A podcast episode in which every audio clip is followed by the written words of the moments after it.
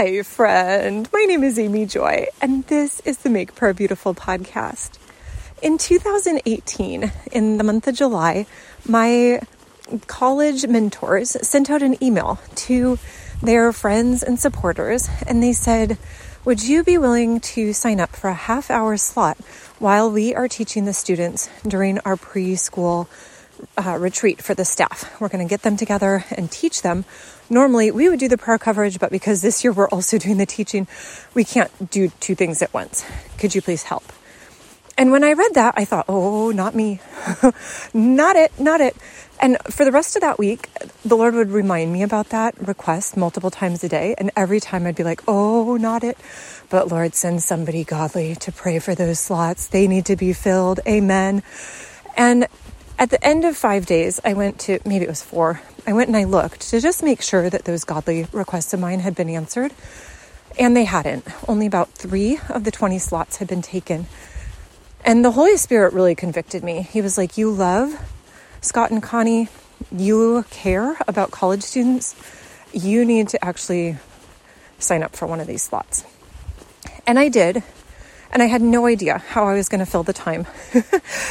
and yet it was beautiful. When I started praying, I felt within 30 seconds like I had entered into a stream of intercession, and I had never experienced that before, where it felt like I was in the midst of somebody else's prayers and was just praying along. And that the time flew by. I couldn't even believe it. And then I didn't sign up, but I prayed at a couple other slots during the course of that weekend. And that was powerful. And I should probably retell that whole story at some point. But the point was, I got really excited about prayer after about eight years of not praying because it freaked me out. And then the next March, after I'd had six months or so of learning every day to pray a little bit more and uh, to kind of figure out my own rhythms and to learn about having grace for myself on the days that I didn't pray as much. On March 2nd, 2019, the Lord said, start a prayer challenge. And I had just gone to a marketing conference and I was super excited to write all the emails and figure out, you know, here's 21 days so that you can pray. And I had a I spent six months working on this project. I went and I reread all of my books on prayer and I pulled out my favorite gems and I wrote about them and I learned some computer coding and I learned how to write copy and I took this class and that class and in one of the different courses that I took, the wonderful mentor had suggested that we have three gifts, like kind of unexpected gifts. And so I had unexpected gifts and I thought the price was a nice price. And so I launched it to my friends, and pretty much nobody came. it wasn't like they came, but like they didn't sign up. And the the most painful part is I had even done my market research to the extent of asking four of my friends or five of my friends about what their challenges were in the realm of prayer and so that I could use their responses in order to craft my marketing copy. And as a thank you, I offered them the experience of the, the prayer challenge for free. And only two of the four took me up on it. So it was like pretty crushing to be like, I'm trying to give this away. And nobody's even wanting what I'm offering. And eh, so my parents were so gracious. I think they saw like, oh, she's really worked on this like 15 hours a week for many months now. Let's go ahead and uh, release this to the Sonlight curriculum list and invite them to participate, not with any of the gifts or without a price tag associated, but just if somebody would like to come and learn more how to pray, then they're invited to do so. And it was so precious. They opened that up, I think, in February of 2020. And I had 2,000 women go through the first time, and they opened it up again in October, and another 1,000 went through. And that was just amazing. Many of those first 3,000 are still on my list, which I just think is so precious. And, you know, it was interesting to me. Part of the challenge of that season that was right at the start of COVID.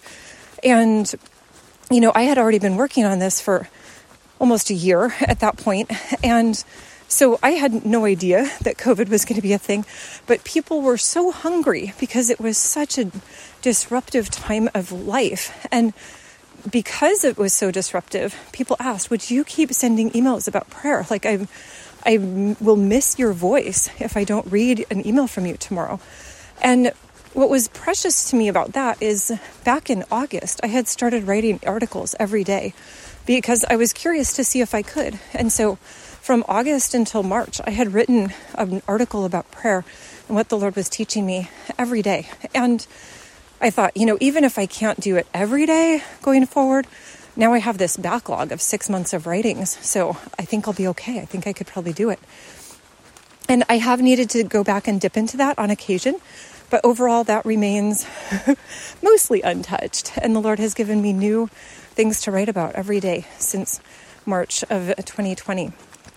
But I say all of this because I really loved getting to interact with people around the original prayer refresh. I thought that that was beautiful to say, here are 21 short prayers that you can pray as you go about your day.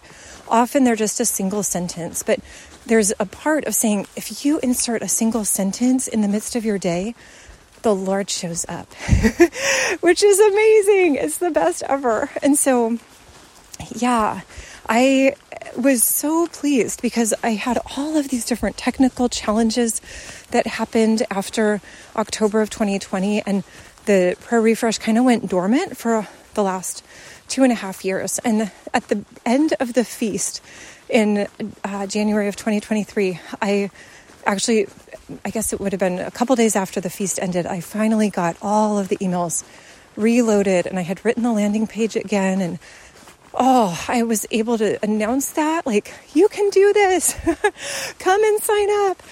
And so I'm offering that to you too. If you want to go through the 21 short prayers to pray as you go about your day, it's open.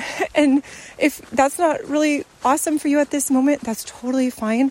Um, it maybe will be good for you a, at another date, or you can at least celebrate with me that after two and a half years, the Lord resurrected something that had just been so, I shouldn't say resurrected maybe, but He re energized the thing that had been so dormant. So, Lord, you know that it was something that I just was so frustrated with myself for so long that I could not figure out the technology to make it work.